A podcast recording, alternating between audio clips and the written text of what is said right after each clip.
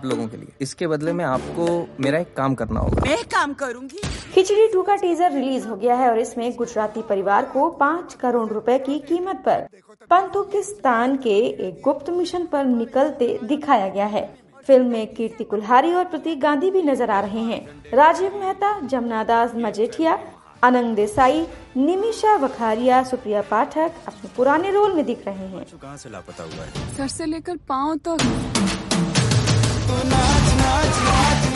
ये फिल्म 17 नवंबर को सिनेमाघरों में रिलीज होने वाली है आप कौन है आपको क्या लगता है मुझे जूता लगता है क्या हाँ, लोग जब मुझे मारते हैं तब सिर्फ प्रफुल्ल को नहीं तुम सब लोगों को ना चप्पल कुकर शूज सब उठा के मारना चाहिए ते मारते ही है